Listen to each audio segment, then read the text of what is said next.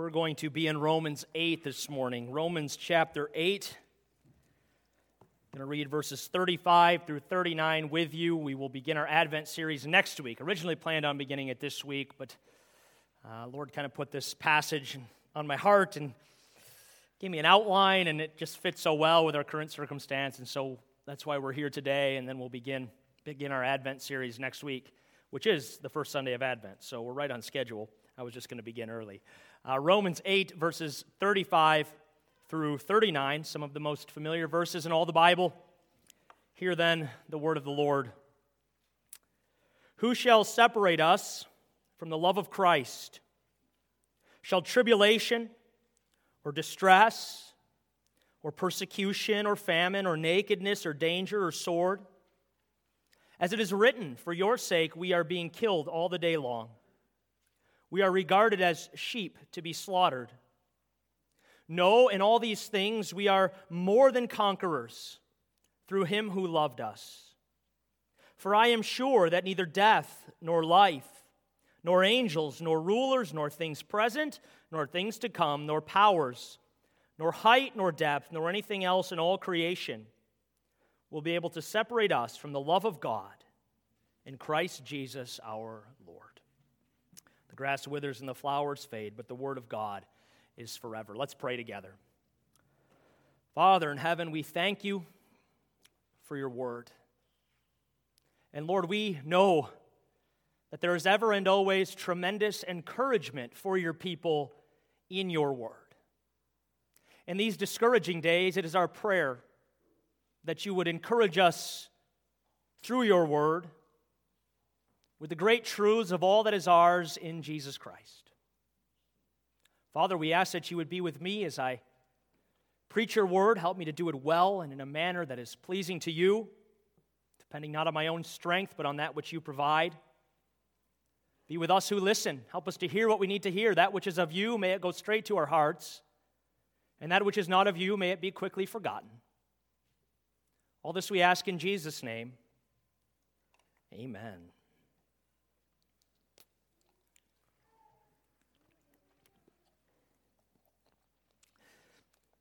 People of God, we're living in days in which discouragement abounds.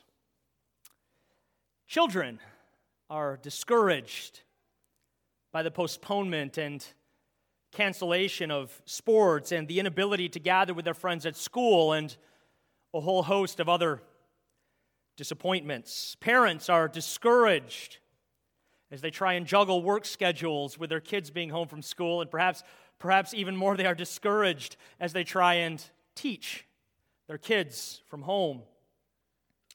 Families are discouraged as they are asked not to gather together for the Thanksgiving holiday. Business owners are discouraged as many of them have been told that they ought to shut their doors again.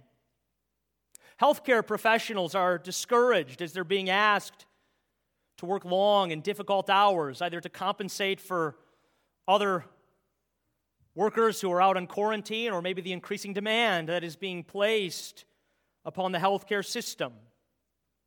Leaders, really in any capacity, are discouraged as they're forced to deal with gathering restrictions and budget shortfalls and things of that nature. I uh, received an email this week from the folks at Project Christmas in Cadillac, and, and you could almost hear the discouragement uh, in the email. You just kind of bled through the screen as I read it, as they, as they informed all of us that Project Christmas would be canceled this year. The list goes on and on. Discouragement abounds, it's all around us, and it's in us. And yet we must understand that even in days like this, God's people have much, much more reason for encouragement than they do for discouragement. We see why at the end of Romans chapter 8. I've said this to you before when we've studied Romans chapter 8, but if the Bible is compared to a majestic and beautiful mountain range, Romans 8 might be, might be considered the most majestic and beautiful peak in that majestic and beautiful mountain range. And at the very end of Romans 8, specifically verses 31 through 39, we are brought really to the highest heights of our faith, and we are given the most magnificent and breathtaking view of all that is ours in Christ. And at the very end of Romans 8, these final verses that we're looking at this morning, as we, as we behold the wonders of our salvation in Jesus, there are two truths set before us which ought to ever and always fill us with joy and praise and encouragement and hope. The first of those two, two truths is the truth of who we are in Christ. And the second of those two truths is the truth of what we have in Christ. Who we are in Christ, what we have in Christ. Those are the wonderful, encouraging truths set before us at the end of Romans chapter 8. So let's consider first that truth of who we are in Christ. We see it in verse 37. There we read, In all these things we are more than conquerors through him who loved us. That's who we are in Christ. We are more than conquerors. Now, this phrase, more than conquerors, uh, is really an interesting one in Greek. Uh, it comes from one single Greek word, hypernikomen. And this one Greek word, hypernikomen, or upernikomen, if you want to really use the Greek slang, I guess, uh, this one Greek word is made up of uh, two Greek words put together, and, and these two Greek words have each found their way into the English language. One of those two Greek words is nikao, and nikao means in Greek to overcome or to conquer. Now, the word nikao has found its way into the English language in a brand name. Any guesses? Aiden, Jane, brand name, overcome, conquer, nikao. What does it sound like? Nike. That's right. You were helped.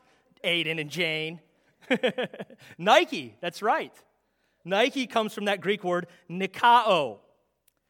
Uh, to the beginning of the word nikao is attached another Greek word. The word is hyper. And this too has found its way into the English language, obviously. We, we might uh, talk about someone who is hypersensitive. Uh, we might talk about someone who is a hyper Calvinist. We might refer to an energetic child as being hyper. The, the word literally means over and above or beyond. And so when we put hyper together with nikao, as Paul does here in Romans 8:37, we get the phrase more than conquerors or beyond conquerors. And that's what Paul says we are in and through Christ. We are, we are not just conquerors, we are, we are more than conquerors. We are super conquerors. We don't just win a victory, we win a thorough and complete victory. This illustration is maybe a little old now because Michigan won last night in triple overtime against Rutgers. If it takes you triple overtime to beat Rutgers, you're not very good. Never mind. Um, but last week, Michigan played Wisconsin, and Michigan lost 49 to 11, right? Wisconsin won a thorough and complete victory right? And that's kind of the thing Paul's talking about here. I, you know, obviously I could have said the same thing about Michigan State, who got destroyed as well. But last week, Saturday, the college football teams in Michigan were thoroughly destroyed. That's the kind of thing that Paul here is talking about when he says you're more than conquerors. Says, the contest isn't even close. Now, we need to notice uh, where it is that Paul says we are more than conquerors, or, or what it is in that we win this most complete and thorough victory because it's not a it's not a football game. No, Paul says in verse 37 that it's in all these things. It's in all these things that we are more than conquerors. It's, it's in all these things that we are winning a most thorough and complete victory. It's in all these things that we are doing what Iowa did to Michigan State last Saturday. That was for you, Mark Bunning. I, I had to get into Michigan State a little bit over there. Have to be neutral. Well, what are all these things? That Paul talks about? Well, they're the, they're the things of verse 35. There, Paul says, Who shall separate us from the love of Christ? Shall tribulation or distress or persecution or famine or nakedness or danger or sword? Okay, the, these are the things Paul is speaking about in verse 37. These are the things which we are more than conquerors in. Now, notice what these things are. Broadly speaking, these things in verse 35 are things of adversity. These are things of hardship. These are things of difficulty, right? Tribulation, distress, persecution, famine, nakedness, danger, sword. Those are not fun things. Those are not things any one of us wants to go through or endure, and yet these are the things Paul says we are more than conquerors in. And it's noteworthy, it's noteworthy that Paul doesn't say uh, that in all these things we will be more than conquerors, as if the victory is going to come after a prolonged struggle. No, he says in all these things we are presently, right now, while we're going through these things, we are more than conquerors. He's saying that even in, even in the midst of these things, even in the midst of tribulation and distress and persecution and, and famine and nakedness, even in the midst of these things, we are winning a most thorough and complete victory. Even in the midst of these things, we are coming out on top. Even in the midst of these things, we are, we are triumphant. We are prevailing. Now, it often doesn't feel like that, does it? Close friend of mine uh, is thankfully just getting over a good bout with COVID. And uh, when COVID first set in, he was doing good. And I texted him early last week. I guess it was probably t- two weeks ago now. Uh, I said, "Hey, buddy, how you doing?" And he texts back. He says, "I'm whooping COVID. I am, I am whooping COVID. I am doing well. Right? It can't keep me down. I'm okay. I'm going to sail through it." And then a couple days later, actually, it was last Sunday morning. I was I did go hunting, right? We can talk about that later, but couldn't be in church. I might as well not stew about it. So I went hunting, and um, and I texted my buddy. I said, "Hey, buddy, how you, how you doing today?" Because he loves to hunt as well. And he says, he says, um, "COVID is whooping me.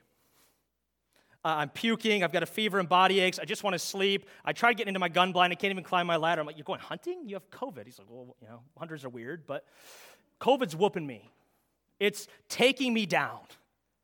And that's often how we feel in the midst of adversity. We feel like we're getting whooped.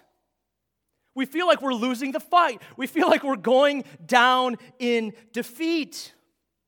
And yet, Paul says, in all these things, we are more than conquerors through him who loved us. How can that be? Well, the answer the answer has already been given to us in Romans chapter 8. What Paul says in Romans chapter 8, verses 31 through 39, these last verses, is really just the implication of everything Paul says in Romans 8, 1 through 30. And it's really the implication of what Paul says in verse 28. Romans 8, 28. Listen to what Paul says here. He says, And we know that for those who love God, all things work together for good for those who are called according to his purpose. And then in verse 29, we learn exactly what the good is that all things are working together for. It's our conformity to the image of Christ. Okay? So, so in verse 28, we learn that, that God uh, works for the good of those who love him in all things to conform them into the image of Christ. And then we jump down to verse 37. And we hear again that phrase, all things. But we're told now, in all things, we are more than conquerors through him who loved us. And when we put these two verses together, we see, we see exactly how it is that we are more than conquerors. Because it is in all these things, even things of adversity, that God is working for our good to make us more and more like Christ, to make us more and more fit for heaven and for eternity. In all these things, even these things of adversity, God is, God is working to make us into the holy people whom He's called us to be in Christ. I like what William Hendriksen says in his commentary. He says, What Paul is saying is not only that these various hardships and forces which he mentions not hurt us, but they help us. They all work together for good. It is for this reason that he states that in connection with them we are more than conquerors. Then he makes this distinction a conqueror is a person who defeats the enemy. One who is more than a conqueror causes the enemy to become a helper. A conqueror is one who just simply defeats the enemy. One who is more than a conqueror is one who makes the enemy become a helper. And we must understand that in Christ, in Christ, that is exactly what adversity is. In Christ, adversity and the adverse situations we encounter are simply a helper unto salvation. This is why James can say, Count it all joy, my brothers, whenever you face trials of various kinds. For you know that the testing of your faith produces steadfastness, and steadfastness must have its full effect, so that you may be perfect and complete, lacking in nothing. God in his sovereign wisdom and providence and power, God uses trials and difficulties to help us unto salvation. He uses trials and difficulties to make us more like Jesus and to make us fit for eternity in his presence. And so, whether the believer is suffering from COVID, as my friend was, whether the believer is suffering from depression or disappointment or poverty or persecution, suffering from, right? Insert your adverse situation here. Whatever the person is, is suffering from, whatever the believer is suffering from, God calls us to believe that in all these things we are more than conquerors through Him who loved us. In all these things, we are winning a most thorough and complete victory through Christ Jesus our Lord. From earth's perspective, it looks like we're going down in a big pile of defeat. But from heaven's perspective, no, heaven sees us sees what's happening says you are you are winning you are triumphing you are conquering you are becoming more like what god has called you to be in christ. And of course the reason right is because these things which are meant to take you down they're serving you unto salvation. These things which were meant to take you down they're being used by god for your good. They're being used by god to cut away all those parts of you that are not like christ in order that what's left is his very christ-like I can't help but think of the old rendering of question and answer one from the Heidelberg Catechism. This is the old rendering. It says, What is thy only comfort in life and in death? And it answers that I, with body and soul, both in life and death, am not my own, but belong unto my faithful Savior Jesus Christ, who with his precious blood hath fully satisfied for all my sins and delivered me from the power of the devil and so preserves me that without the will of my heavenly Father, not a hair can fall from my head. And then it says this Yea, that all things must be subservient to my salvation. All things must serve me unto salvation. All things must help me unto glory. That's, that's what the believer has in Christ. He or she is, even in the midst of difficulty, more than a conqueror through him who loved us, because even these adverse situations are serving us unto salvation. And so, boys and girls, when you, when you go to school and you miss your friends, and rest assured, your, your childhood isn't being wasted, it's being served unto salvation. High schoolers, when you can't play sports and, you know, disappointment just fills your heart because you're missing out on all of these things which you'll never have an opportunity to go through again. You're not, you're not wasting your high school years. You're being served unto salvation.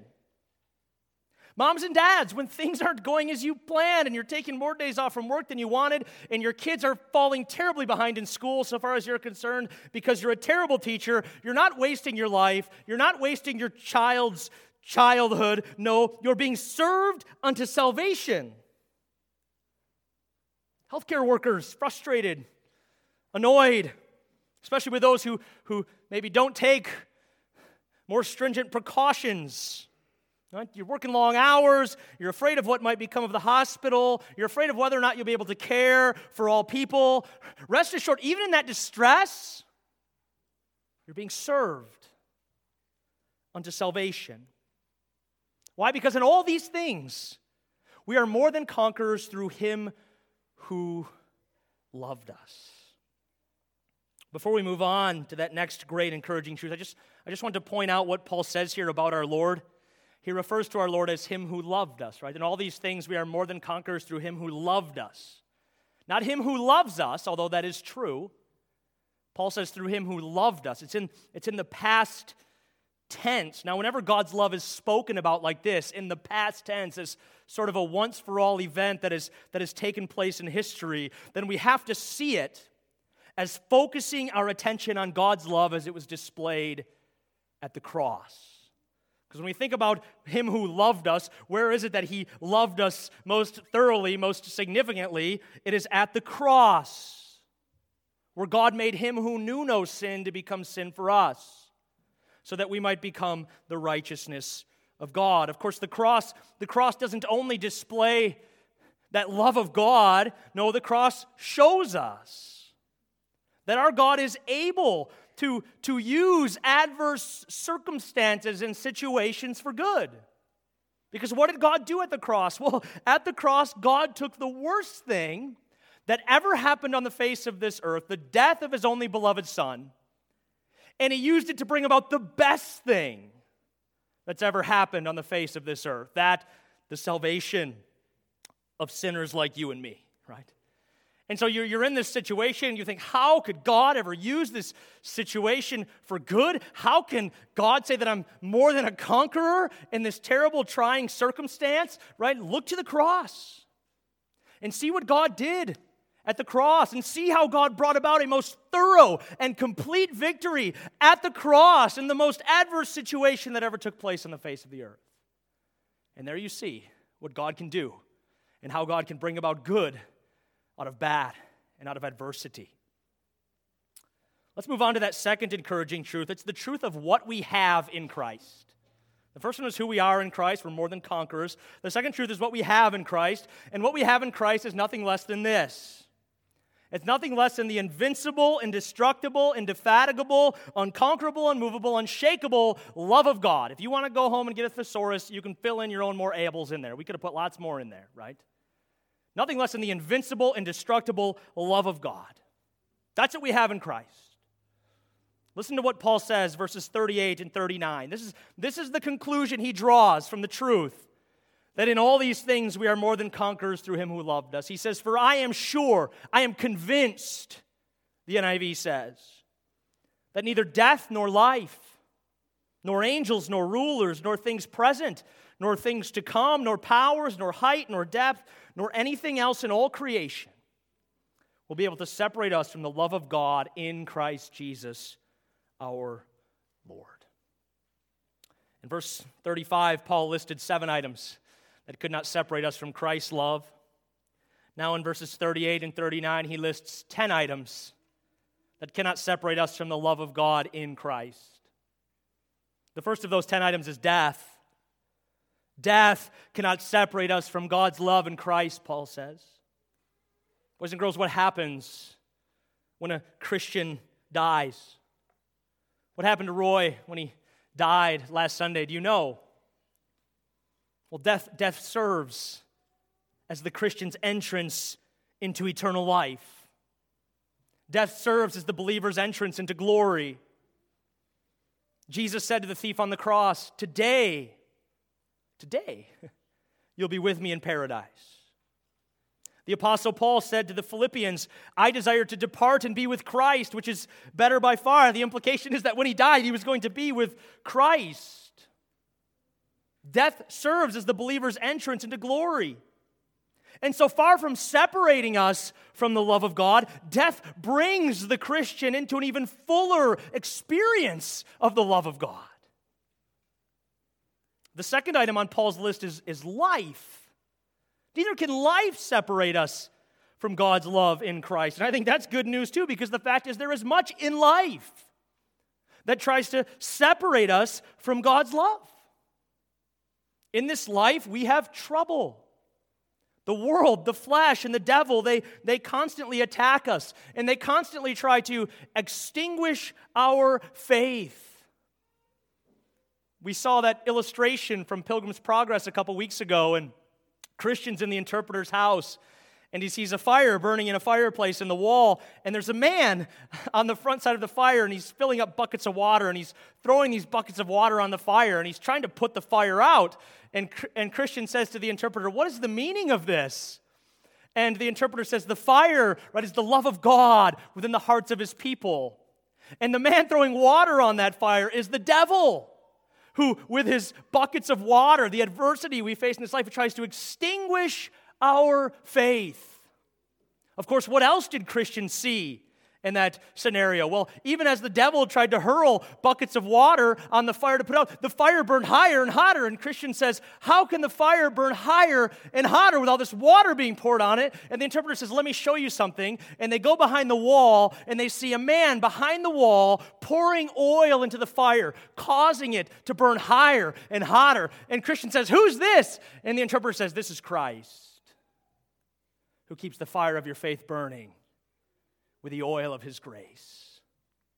Nothing, not even life and the trials and difficulties of life can separate you from the love of God in Christ because, because Christ is pouring the oil of his grace, the oil of his love on the fire of our faith, and Christ is keeping it burning. The third and fourth items on Paul's list are angels and demons. The ESV says angels and rulers. I think uh, it's probably better to understand that phrase rulers as, as demons, especially when you set it in apposition to the, to the word angels, and that's how the NIV interprets it. But, but really, Paul's point in these third and fourth items is to say, you know, nothing in the heavenly realms will be able to separate us from God's love in Christ. Not angels, not demons. And this is evident in the Gospels, isn't it? Jesus, he encounters people who are demon possessed. And yet, not once does Jesus say, I, I can do nothing for you. No, every time, every time Jesus drives these demons out. These demons cannot keep people from God's love in Christ.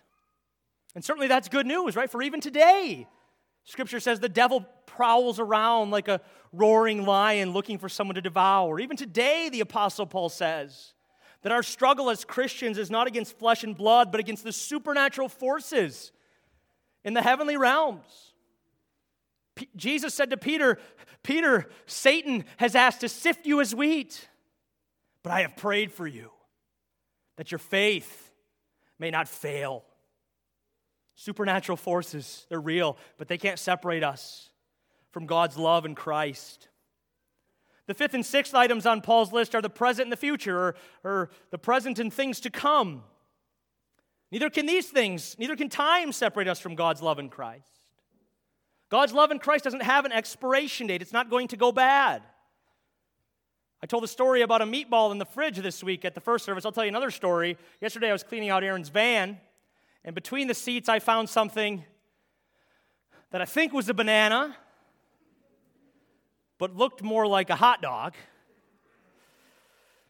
Needless to say, that's what happens to food over time. It goes bad. The love of God does not go bad. Time is powerless against the love of God in Christ. The seventh item on Paul's list is powers. Powers can't separate us from the love of God in Christ. It's hard to know exactly what Paul has in mind when he, when he speaks of powers here, but probably best not to think too hard about it. My mind goes to the powers of this world. You think of governments, you think of kings, you think of nations, you think of powerful people. They cannot separate us either from the love of God in Christ. Yes, they can threaten our lives, they can threaten our businesses, they can threaten our reputations, they can take away our freedoms, but they cannot separate us from the love of God in Christ. The eighth and ninth items on Paul's list are height and depth, and these terms really get at the totality of the physical universe.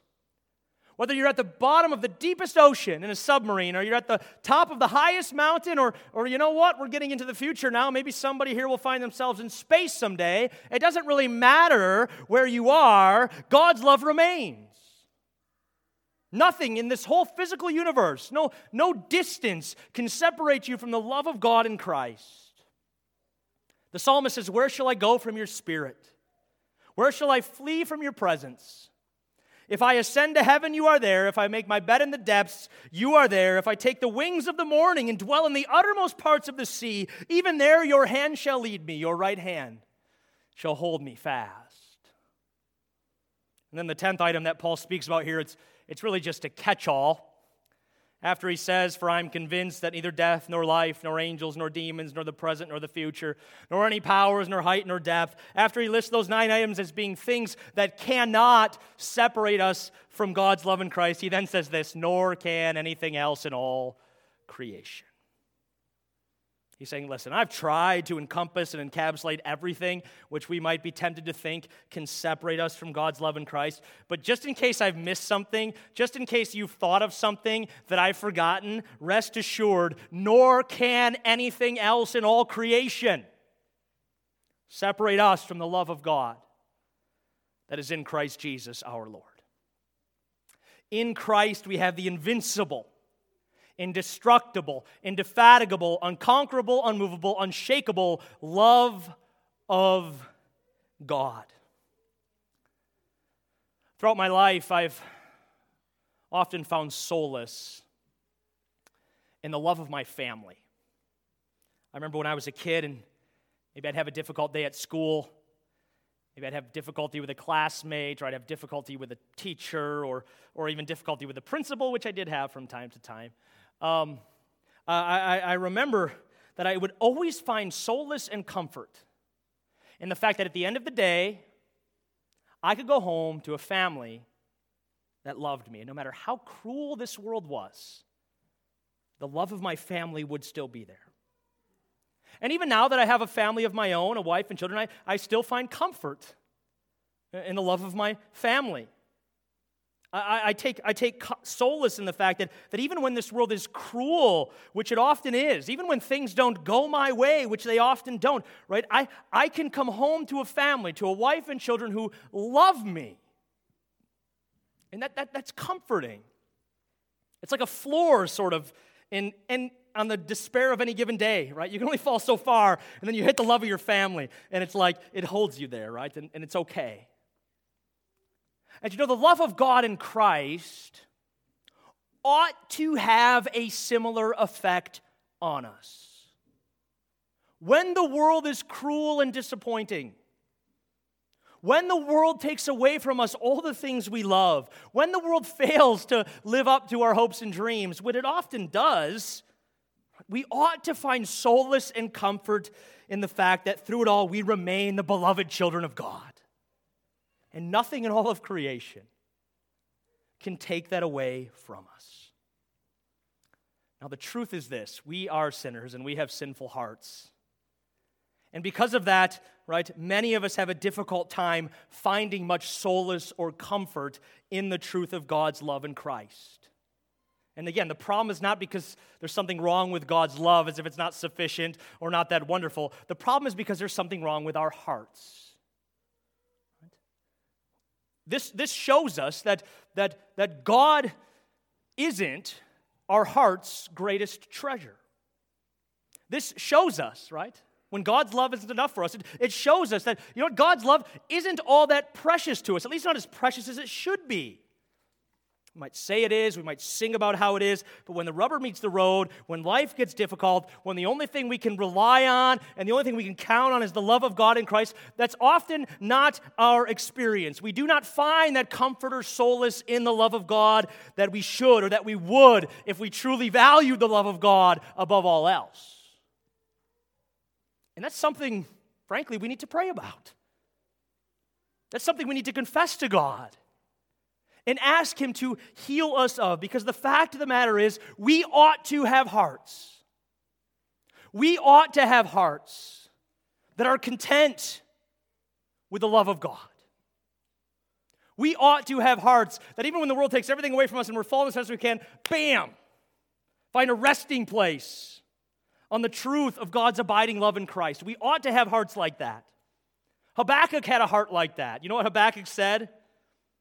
Though the fig tree should not blossom, nor fruit be on the vines, though the produce of the olive crop fail, though the field produces no food, though the flock is cut off from the fold, though there is no cattle in the stalls, still I will rejoice in the Lord. I will take joy in the God of my salvation. Even when, even when everything's gone even when I'm run destitute. I will rejoice in the Lord. I will take joy in the God of my salvation. That is the words of one who said, You know what?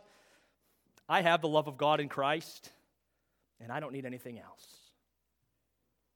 The psalmist had a similar testimony He said, My flesh and my heart may fail, but God is the strength of my heart and my portion forever. Both Habakkuk and the psalmist, they, they found a floor to their despair, didn't they? In the love of God. They were falling, falling, falling, but boom, they could go no lower.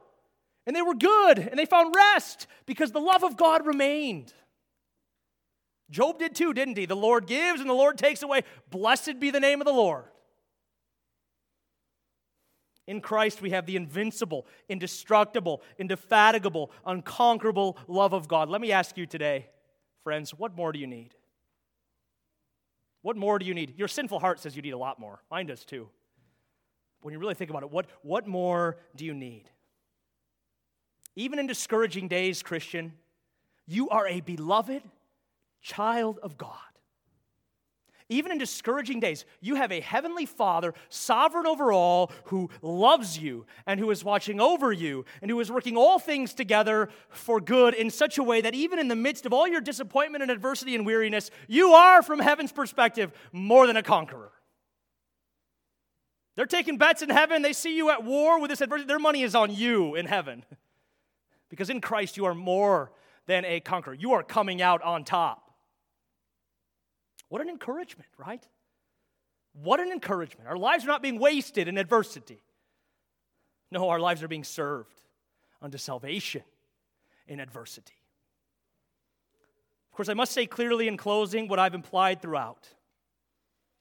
And it's that the encouragement given at the end of Romans 8, it comes to us only, only, only in Christ.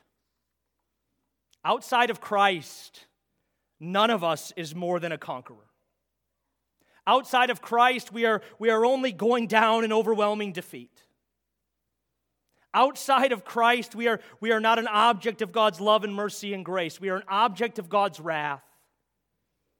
Outside of Christ, all things are not serving you unto salvation, they're serving you unto damnation.